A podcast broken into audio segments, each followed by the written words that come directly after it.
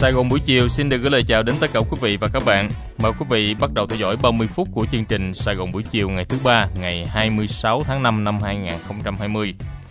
Chương trình của chúng tôi đang được phát trực tiếp trên làn sóng FM 99.9 MHz, FM 87.7 MHz và trên trang web của đài địa chỉ là www.voh.com.vn. Quý vị click vào biểu tượng FM 99.9 là nghe trực tuyến chương trình như là đang nghe trên radio. Mời quý vị cùng thưởng thức ít phút âm nhạc trước khi theo dõi với chúng tôi một số nội dung chính của chương trình chiều ngày hôm nay.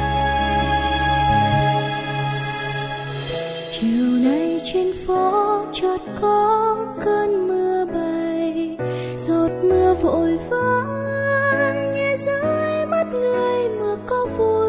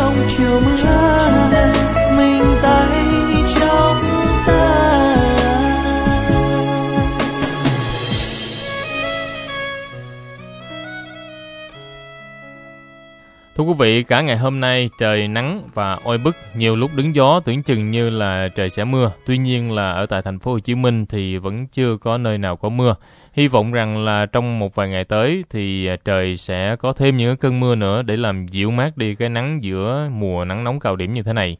Theo dự báo của cơ quan khí tượng thủy văn trong những ngày cuối tuần vừa rồi thì trong nhiều ngày tới đây, thời tiết tại thành phố Hồ Chí Minh cũng sẽ luân phiên thay đổi theo kiểu là sáng nắng và chiều có mây và có thể có mưa nhiều nơi. Thưa quý vị, Sài Gòn buổi chiều xin được bắt đầu với một nhận định của phiên làm việc ngày hôm nay tại Quốc hội của các đại biểu Quốc hội. Đó là vấn đề môi trường của Việt Nam đang diễn biến ngày càng phức tạp. Chất lượng môi trường tại một số nơi đã vượt ngưỡng cho phép, không còn khả năng tiếp nhận chất thải. Đã xuất hiện những sự cố môi trường lớn, đặc biệt là sự cố môi trường do Formosa gây ra đòi hỏi phải nhanh chóng thay đổi những phương thức quản lý, kiểm soát về môi trường đối với các dự án đầu tư lớn, phức tạp, tiềm ẩn nguy cơ gây ô nhiễm môi trường cao. Tại phiên họp sáng ngày hôm nay của kỳ họp thứ 9 Quốc hội khóa 14 do Phó Chủ tịch Quốc hội Uông Chiêu Lưu điều hành, thì các đại biểu Quốc hội đã thảo luận về dự án luật bảo vệ môi trường sửa đổi. Mời quý vị và các bạn sẽ nghe nội dung cụ thể qua ghi nhận của phóng viên Lệ Loan trong vấn đề người thành phố quan tâm chiều ngày hôm nay. Một thông tin nóng khác cũng xin được chia sẻ ngay với quý vị đó là sáng sớm ngày hôm nay, một cây phượng vĩ to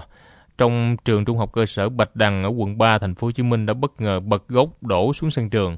Thời điểm này, học sinh đang chuẩn bị vào lớp. Cây phượng vĩ ngã đã đè lên nhiều em học sinh đứng gần đó, khiến cho nhiều em bị thương. Nhiều chiếc xe đạp ở trong trường cũng bị đè nát. Và thương tâm nhất là đã có một em học sinh tử vong Thông tin chi tiết về vụ việc này, mời quý vị và các bạn sẽ theo dõi ghi nhận của phóng viên Thúy Vân từ buổi họp báo vừa diễn ra vào chiều ngày hôm nay. Còn lúc này đây thì xin được mời phóng viên Thúy Vân sẽ bắt đầu với những thông tin trong nước. Thưa quý vị, hôm nay Thường trực Ban Chỉ đạo Trung ương về phòng chống tham nhũng họp với sự chủ trì của Tổng bí thư Chủ tịch nước Nguyễn Phú Trọng, trưởng Ban Chỉ đạo, cuộc họp nhằm thảo luận cho ý kiến đối với một số vụ án vụ việc thuộc diện Ban Chỉ đạo theo dõi chỉ đạo từ sau phiên họp thứ 17 đến nay và một số nội dung quan trọng khác.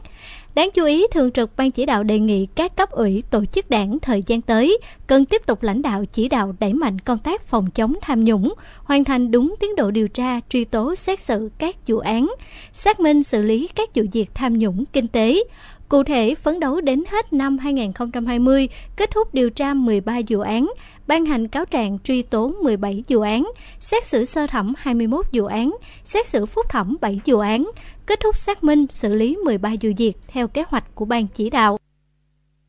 Bộ Lao động Thương binh Xã hội đang xây dựng dự thảo quyết định về việc ban hành chuẩn nghèo đa chiều quốc gia áp dụng cho giai đoạn 2021-2025. Trong dự thảo lần này, Bộ đề xuất nâng các mức chuẩn về hộ nghèo, hộ cận nghèo. Theo đó, phương án chuẩn mức sống tối thiểu giai đoạn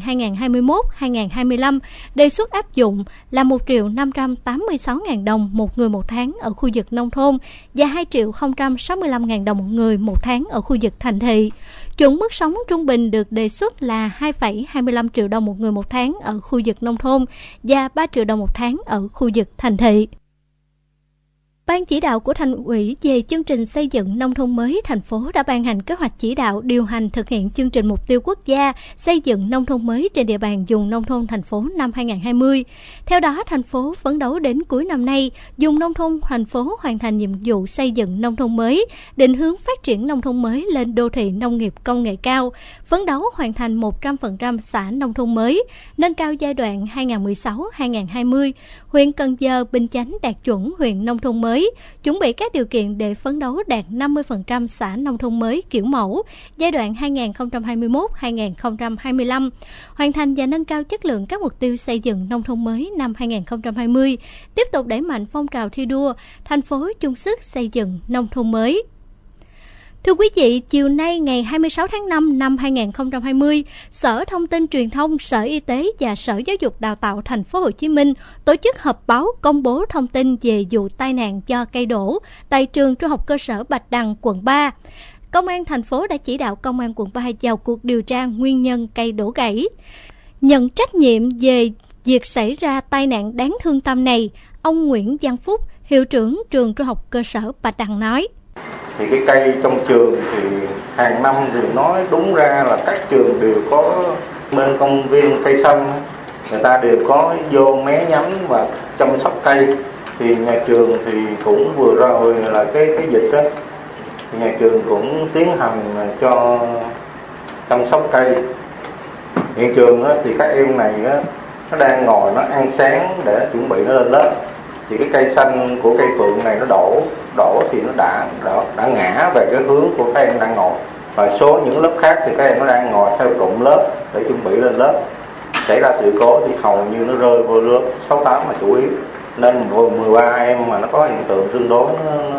nó chấn thương hơi nặng thì nhà trường xử lý là gọi cấp cứu 115 để di chuyển các em nó đi. Riêng các em kiên mà bị mất á, thì lúc đầu thì các thầy cô cũng tiếp cận em thì lúc đó thì phải nói là em cũng còn tỉnh táo,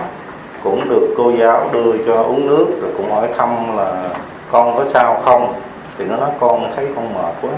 Nó thôi, con nằm đi để trung tâm cấp cứu, các bác sĩ tới liền. Thì cái xe cấp cứu của Sài Gòn Mito người ta đến xe một một năm, người ta đến thì lúc đó các em em nó đã mơ man rồi. Rồi các bác sĩ ở đó thì người ta cũng hội chẩn cấp cứu rồi hô hấp nhân tạo rồi sau đó mới di chuyển qua bệnh viện An Sinh nó gần nhất. Giám đốc Trung tâm cấp cứu 115 thành phố Hồ Chí Minh Nguyễn Duy Long cho biết về tình hình thương tích của các em. Tại khoa cấp cứu bệnh viện An Sinh thì ghi nhận em bé cũng đa chấn thương, có cái vết thương ở vùng chậm là ở đầu, vết thương ở xương sườn và vết thương ở chân. À, ở các cái đơn vị bệnh viện à, tiếp nhận thì à, bệnh viện quốc tế chấn thương chỉnh hình Sài Gòn thì tiếp nhận là 4 ca trong đó là 3 ca thì có chỉ định phẫu thuật và cũng là đa chấn thương nhưng mà à, chiều nay cũng báo là đã phẫu thuật xong thì à, tình hình các bé ổn định Tại buổi họp báo, vấn đề được các phóng viên đặt ra nhiều nhất là trách nhiệm quản lý cây xanh trong trường là của ai, vì sao để xảy ra việc cây gãy đổ. Ông Nguyễn Quang Đạo, đại diện Sở Xây dựng cho biết, Sở đã có khuyến cáo không nên trồng cây phượng trong khu vực đô thị. Đối với cây phượng này á, là loại cây xanh không phù hợp với đô thị. Đối với những cây phượng có cái thân mà trên 30 cm đó, thì nên là đổ bỏ. Và nó cũng không thuộc là cái cái cái cây xanh thuộc cái đô thị. Nó phù hợp với đô thị. Còn theo ông Lê Hoài Nam, Phó Giám đốc Sở Giáo dục Đào tạo, ngay từ đầu năm Sở đã có văn bản chỉ đạo các trường học triển khai công tác phòng ngừa tai nạn thương tích trong nhà trường, trong đó có việc bảo dưỡng cây xanh. Về đầu mỗi năm học ấy, thì khi bước vào năm học thì ờ, Sở luôn luôn có những văn bản chỉ đạo về công tác an toàn trường học với các nội dung đó. Thì nhắc nhở các đồng chí lãnh đạo nhà trường à, thực hiện đến ờ, công tác an toàn cho học sinh bảo đảm an toàn cho học sinh.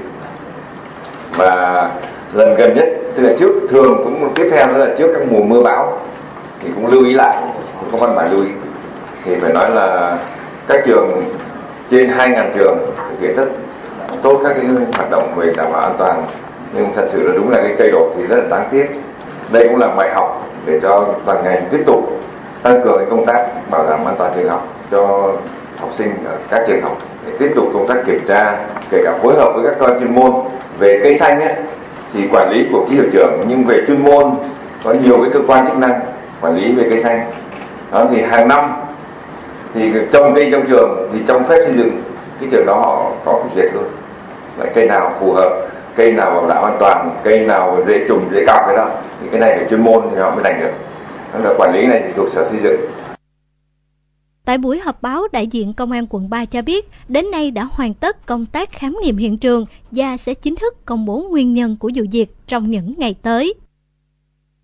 Xin tiếp tục với một số thông tin khác. Thưa quý vị, thời điểm hiện nay, Trung tâm Kiểm soát Bệnh tật thành phố khuyến cáo cộng đồng cần thực hiện các biện pháp phòng ngừa các bệnh truyền nhiễm như là sốt xuất huyết, Zika. Vì thời điểm mùa mưa thì mũi truyền bệnh sốt xuất huyết và Zika sẽ xuất hiện nhiều. Về thực hiện tiêm chủng phòng bệnh, ngành y tế khuyến cáo phụ huynh nên đưa trẻ đi tiêm chủng đầy đủ các mũi vaccine mà trước đây tạm hoãn do Covid-19. Bên cạnh đó, thường xuyên rửa tay bằng nước và xà bông hoặc dung dịch sát khuẩn tay nhanh.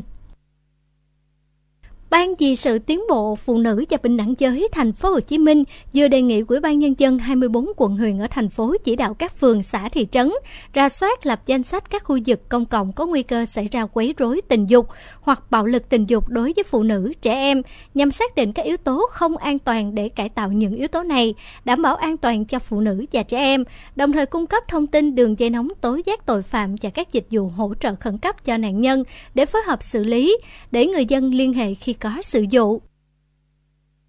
Chương trình phát thanh trực tiếp đối thoại cùng chính quyền thành phố tháng 5 năm 2020 sẽ có chủ đề Công tác phòng chống tội phạm, thực trạng và giải pháp. Chương trình với sự tham gia của các khách mời là bà Phạm Quỳnh Anh, Phó trưởng ban pháp chế Hội đồng nhân dân thành phố Hồ Chí Minh, ông Đinh Thanh Nhàn, Phó giám đốc công an thành phố, bà Thái Thị Hồng Nga, Phó chủ tịch Ủy ban nhân dân quận Bình Thạnh và đại diện thành đoàn thành phố Hồ Chí Minh. Với chủ đề này, quý cử tri quan tâm có thể gọi đến số điện thoại 028 3910 4076 đăng ký trước để tham gia chương trình, hoặc khi chương trình diễn ra, có thể gọi trực tiếp đến số điện thoại 028 3910 4866 để đặt câu hỏi. Chương trình do Hội đồng Nhân dân thành phố phối hợp với Đài Tiếng Nói Nhân dân thành phố Hồ Chí Minh thực hiện sẽ diễn ra vào lúc 9 giờ sáng thứ Bảy ngày 30 tháng 5 trên sóng AM 610 kHz và trực tuyến trên trang web vượt www.voh.com.vn.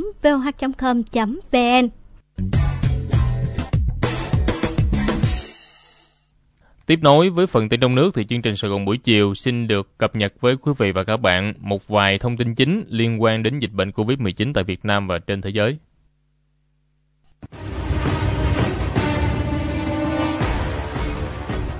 Thưa quý vị, ngày hôm nay Bộ Y tế cho hay là Việt Nam không có thêm ca dương tính với virus corona chủng mới nào. Tổng số ca bệnh vẫn là 326 người. Hôm nay thì đã có thêm 3 người nữa được công bố là khỏi bệnh, nâng tổng số người được điều trị khỏi bệnh lên 275 người. Hiện nay còn 51 người đang được điều trị và trong số này thì có hơn 10 người cho kết quả xét nghiệm âm tính từ 1 đến 2 lần. Đa số sức khỏe của các bệnh nhân là ổn định. Việt Nam chưa ghi nhận một trường hợp nào tử vong do dịch bệnh COVID-19. Bệnh nhân số 91 là phi công người Anh, hiện nay là bệnh nhân nặng nhất, vẫn đang được điều trị tích cực tại bệnh viện Chợ Rẫy, thành phố Hồ Chí Minh. Còn trên thế giới thì thưa quý vị, tính đến nay dịch bệnh Covid-19 vẫn chưa có dấu hiệu lắng xuống khi mà số ca nhiễm mới và số người chết mỗi ngày một tăng. Số liệu mà chúng tôi cập nhật ít phút trước cho thấy tổng số người mắc bệnh viêm đường hô hấp cấp do chủng mới của virus corona gây ra trên toàn cầu đã vượt 5 triệu 6 người mắc bệnh và gần 350.000 người chết vì virus corona chủng mới. Tuy nhiên là cả thế giới cũng ghi nhận gần 2 triệu tư người khỏi bệnh. Châu Âu và Mỹ vẫn là nơi có số người nhiễm và số người chết vì dịch bệnh này nhiều nhất thế giới. Số người chết vì dịch Covid-19 tại Mỹ sắp chạm ngưỡng 100.000 người, còn tổng số ca mắc thì đã vượt quá 1 triệu 700.000 người. Còn tại châu Âu thì hiện nay Nga trở thành tâm dịch mới khi mà số ca nhiễm của nước này tăng rất nhanh. Liên tục khoảng nửa tháng qua thì nước Nga liên tục ghi nhận số ca bệnh mới mỗi một ngày đều ở quanh mức 9.000 người bệnh, có thời điểm lên đến 11.000 người bệnh mỗi một ngày. Sự gia tăng đột biến những ca bệnh mới đã khiến cho nước Nga có số người mắc Covid-19 nhiều thứ ba trên thế giới, khi mà có hơn 362.000 người bệnh. Tuy nhiên là nước này cũng ghi nhận tỷ lệ tử vong rất thấp, chỉ hơn 3.800 người. Trong khi đó thì Brazil đã trở thành vùng dịch mới của châu Mỹ và cả thế giới khi mà số lượng người mắc bệnh tại nước này tăng rất nhanh và sắp chạm ngưỡng 370.000 người và số người chết vì dịch bệnh này cũng đã hơn 23.500 người. Như vậy là tình hình dịch bệnh trên thế giới vẫn diễn biến vô cùng phức tạp. Trong khi đó, tính đến ngày hôm nay là đã 40 ngày mà Việt Nam không có ca lây nhiễm trong cộng đồng. Đó là một điều hết sức đáng mừng nhưng để cho cuộc sống có thể được tiếp tục duy trì trạng thái như là hiện nay và để nền kinh tế có thể phục hồi để ai ai cũng ổn định công ăn việc làm của mình thì rõ ràng nhất quyết là không được chủ quan, không được lơ là đối với virus corona chủng mới. Do đó nếu như không muốn rơi vào cảnh cách ly xã hội suốt mấy tuần lễ như đã từng phải thực hiện trong mấy tuần lễ đầu tháng 4 thì không còn cách nào khác là mỗi một người phải cố gắng nhớ và thực hiện tốt những việc tự phòng dịch trong cuộc sống cũng như là trong công việc của mình vậy.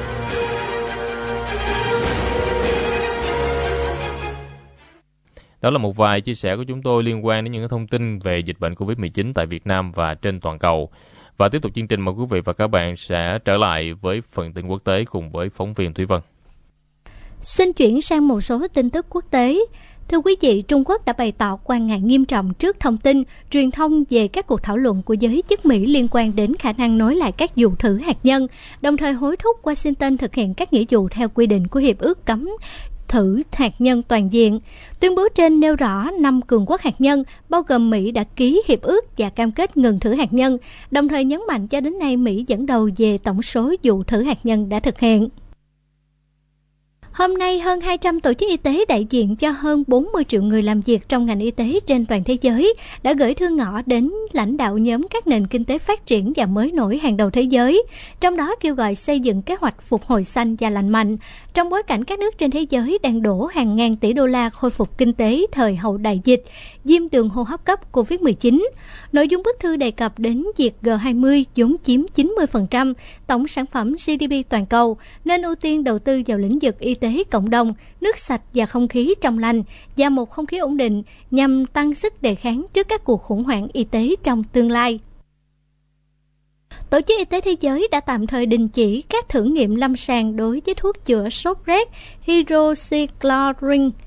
về khả năng điều trị bệnh COVID-19 tại một loạt các quốc gia. Quyết định này được đưa ra sau khi tuần sang y khoa Lancet công bố một nghiên cứu cho thấy việc sử dụng hydroxychloroquine điều trị cho các bệnh nhân COVID-19 có thể làm gia tăng khả năng tử vong của những người này.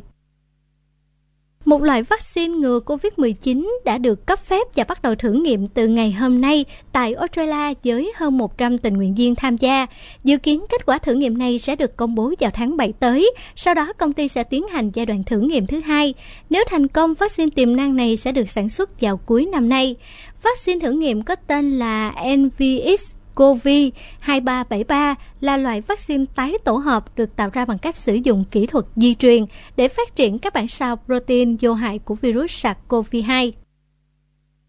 Từ hôm nay, Nhật Bản sẽ phạt tù đối với các hành vi đầu cơ các mặt hàng vệ sinh, diệt khuẩn. Các mặt hàng bị nghiêm cấm đầu cơ, gồm nước rửa tay, dung dịch diệt khuẩn có chứa cồn ethanol, khăn và giải kháng khuẩn, rượu phụ gia thực phẩm cá nhân và chủ doanh nghiệp vi phạm có thể bị phạt tù dưới một năm và phạt tiền lên đến một triệu yên.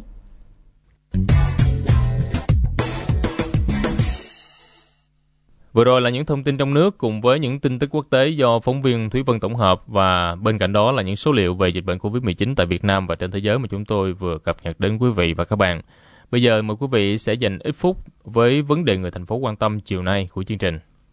Và nội dung của vấn đề người thành phố quan tâm chiều ngày hôm nay xin được mời quý vị và các bạn cùng theo dõi ghi nhận của phóng viên Lệ Loan với tiêu đề là nhanh chóng thay đổi phương thức quản lý, kiểm soát về môi trường đối với các dự án đầu tư lớn, phức tạp.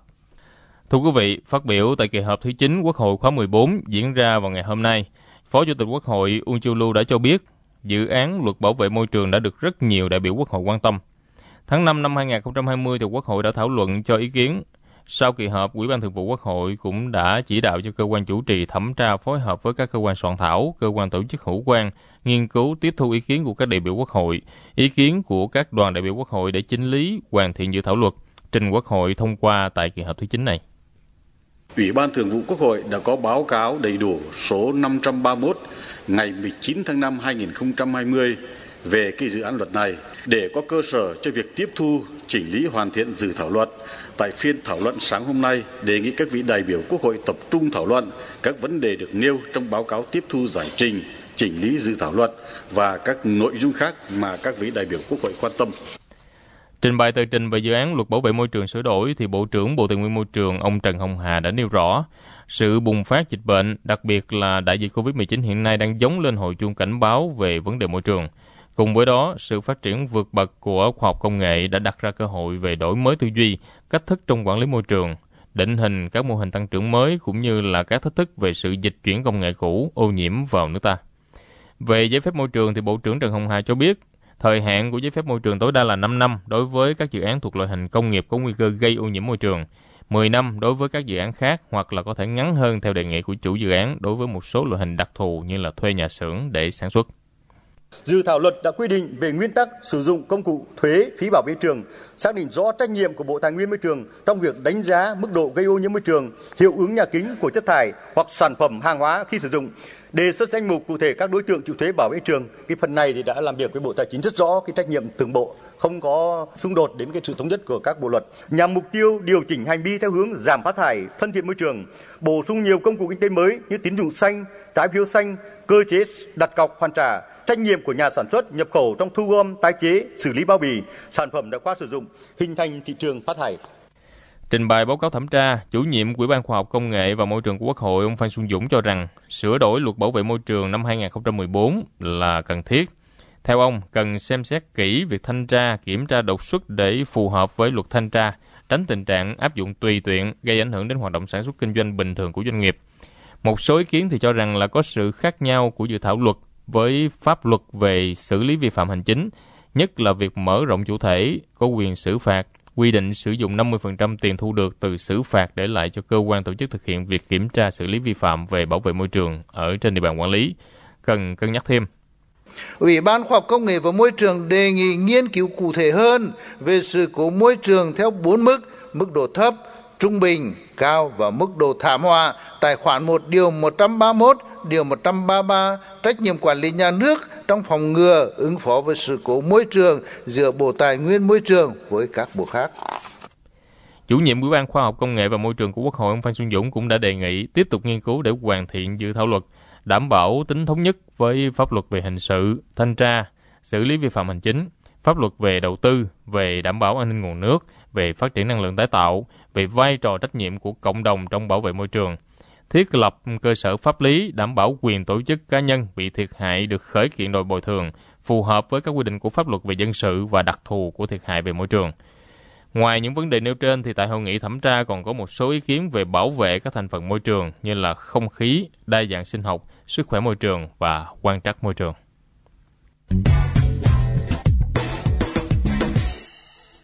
Thưa quý vị, vừa rồi là nội dung ghi nhận của phóng viên Lệ Loan trong vấn đề người thành phố quan tâm chiều ngày hôm nay. Và lát nữa đây, chương trình Sườn buổi chiều sẽ cập nhật thêm đến quý vị và các bạn một số thông tin thể thao. Còn bây giờ sẽ là những thông điệp quảng cáo của chương trình. Hành trình bông lúa giang, chương trình giao lưu gặp gỡ của các thế hệ bông lúa giang với sự đồng hành của công ty cổ phần phân bón Bình Điền.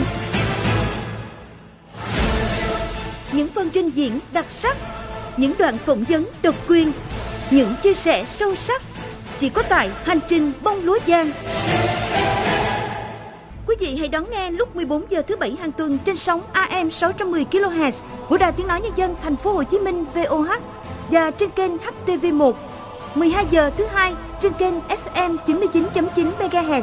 và 13 giờ thứ tư trên kênh AM 610 kHz.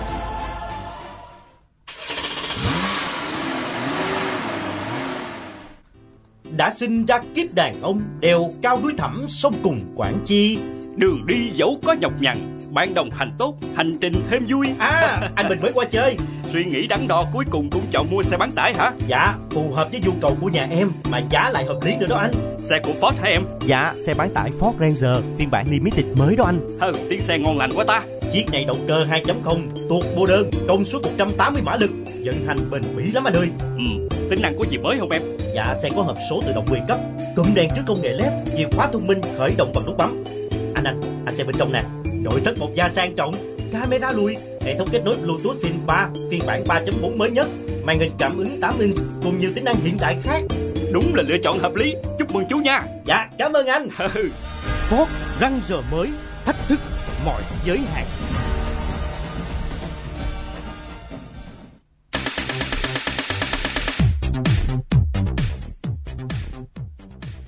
Và bây giờ là thời gian dành cho thể thao. Thưa quý vị và các bạn, đêm gala trao giải quả bóng vàng Việt Nam năm 2019 do báo Sài Gòn Giải phóng tổ chức sẽ diễn ra vào lúc 19 giờ lát nữa đây ở tại khách sạn Press thành phố Hồ Chí Minh. Bốn cầu thủ thuộc biên chế Hà Nội đó là cầu thủ Đỗ Hùng Dũng, Nguyễn Quang Hải, Nguyễn Văn Quyết và Đoàn Văn Hậu sẽ tranh quả bóng vàng cùng với cầu thủ Nguyễn Trọng Hoàng của câu lạc bộ Viettel, cầu thủ duy nhất đến từ Nghệ An. Kể từ khi mà hai cựu tuyển thủ quốc gia là Lê Công Vinh và Dương Hồng Sơn giành liên tiếp 3 quả bóng vàng Việt Nam từ năm 2006 đến năm 2008 thì đã hơn 10 năm qua bóng đá xứ Nghệ không giành được một quả bóng vàng nào nữa. Chính vì vậy mà sự xuất hiện của Trọng Hoàng trong danh sách 5 gương mặt được đề cử cao nhất đã mang đến một niềm hy vọng cho bóng đá của ngàn Tuy nhiên với cái tên như là Đỗ Hùng Dũng, Nguyễn Quang Hải, Nguyễn Văn Quyết và Đoàn Văn Hậu thì việc ừ, có thể giành được một uh, quả bóng vàng của năm nay đối với các cầu thủ này là một điều cũng rất là quyết liệt và cạnh tranh à, rất là căng thẳng. À, tuy nhiên kết quả sẽ được công bố vào lúc ừ, 7 giờ tối ngày hôm nay. Có 12 hạng mục được trao thưởng ở cuộc bầu chọn gồm có quả bóng vàng, bạc, đồng dành cho nam, quả bóng vàng, bạc, đồng dành cho nữ, rồi quả bóng vàng, bạc, đồng dành cho nội dung futsal, cầu thủ trẻ xuất sắc nam, nữ, cầu thủ nước ngoài xuất sắc, Ban tổ chức cũng đã công bố danh sách rút gọn ở các hạng mục và điều này cho thấy là sự nổi bật của các đội bóng như Hà Nội, Thành phố Hồ Chí Minh và câu lạc bộ Thái Sơn Nam ở nội dung futsal. Đó cũng là một kết quả hợp lý qua thành tích của các đội này trong năm rồi. Từ ngôi vô địch ở giải vô địch quốc gia mùa giải lần thứ 5 của câu lạc bộ Hà Nội, rồi ngôi vô địch quốc gia futsal lần thứ 10 của Thái Sơn Nam cùng với đội nữ Thành phố Hồ Chí Minh tiếp tục duy trì thế mạnh ở môn bóng đá nữ. Câu lạc bộ Herven đã đạt được thỏa thuận với Đoàn Văn Hậu cùng với các cầu thủ trong đội về việc là sẽ giảm lương nhằm để chia sẻ những khó khăn với câu lạc bộ này trước ảnh hưởng của đại dịch Covid-19. Tuy nhiên là hiện nay mức lương của Văn Hậu lẫn các cầu thủ trong đội uh, phải bị cắt giảm như thế nào thì chưa được công bố. Ở nhiều câu lạc bộ như là Mường Thông United của Đặng Văn Lâm thì anh cũng bị cắt giảm 30% lương. Và việc giảm từ 30 đến 50% lương là mức lương mà nhiều câu lạc bộ đang áp dụng trước ảnh hưởng của đại dịch Covid-19. Hiện nay thì mức lương của Đoàn Văn Hậu ở câu lạc bộ Heroven khoảng 470 triệu đồng một tháng. Trong dịp nói chuyện với lãnh đạo Bộ Văn hóa Thể thao và Du lịch mới đây thì huấn luyện viên trưởng của đội tuyển Việt Nam đến từ Hàn Quốc, ông Park đã nói về lỗ hổng ở hàng tiền đạo của đội tuyển Việt Nam. Ông chia sẻ rằng là Việt Nam không có nhiều tiền đạo giỏi bởi vì các câu lạc bộ đều sử dụng chân sút ngoại trong đội hình của mình, cho nên là các cầu thủ nội không thể cạnh tranh và phát triển được ở vị trí này. Chính vì thế, số tiền đạo giỏi bóng đá Việt Nam chỉ đếm trên đầu ngón tay. Sau khi mà anh Đức giải nghệ thì huấn luyện viên Park không thể tìm ra tiền đạo cấm ưng ý. Nhiều người cho rằng là Tiến Linh hoặc là Đức Chinh có thể thay thế được anh Đức, nhưng mà ông Park không nghĩ vậy bởi vì hai cầu thủ này phong độ thiếu ổn định và chưa có được độ tinh quái như là tiền đạo của câu lạc bộ Bình Dương à, trong việc di chuyển không bóng cũng như là tì đè và dứt điểm. Mới đây thì trọng tài của Tây Ban Nha đã về hưu từ năm 2012, ông Eduardo Gonzalez đã tiết lộ sốc là có đến 90% trọng tài của Tây Ban Nha thiên vị câu lạc bộ Real Madrid. Ông đã từng bắt chính gần 300 trận đấu qua 17 mùa giải của giải vô địch quốc gia Tây Ban Nha, cho nên là ông Gonzalez có đủ tư cách để phát biểu về sự kiện có thể gây xôn xao dư luận người hâm mộ nhưng là một thực tế không tránh khỏi của giải đấu hàng đầu của Tây Ban Nha. Trong một cuộc trả lời phỏng vấn của đài phát thanh mới đây thì ông đã khẳng định rằng là có đến 90% số trọng tài làm việc ở giải vô địch quốc gia Tây Ban Nha yêu thích câu lạc bộ Real Madrid và chỉ 10% còn lại là dành tình cảm cho câu lạc bộ Barcelona. Liên đoàn bóng đá thế giới đã đình chỉ công tác đối với chủ tịch Liên đoàn bóng đá Haiti 90 ngày trong khi chờ đợi một cuộc điều tra về cáo buộc lạm dụng tình dục các cô gái tuổi teen ở tại trung tâm đào tạo quốc gia trong suốt 5 năm qua. Chủ tịch của Liên đoàn bóng đá Haiti, Yes John Park, 73 tuổi phủ nhận những lời cáo buộc này. Tuy nhiên là trước những lời tố cáo của nhân chứng, thì Liên đoàn bóng đá thế giới đã quyết định là phải đình chỉ công tác đối với ông. Và hiện nay cảnh sát Haiti cũng đã tiến hành một cuộc điều tra để về các cáo buộc này và một thẩm phán cũng đã triệu tập một số nhân viên liên đoàn để trả lời cho các câu hỏi. Những thông tin thể thao vừa rồi cũng đã khép lại chương trình Sài Gòn buổi chiều ngày hôm nay. Cảm ơn quý vị và các bạn đã quan tâm theo dõi. Xin chào tạm biệt và hẹn gặp lại trong chương trình diễn ra vào chiều ngày mai.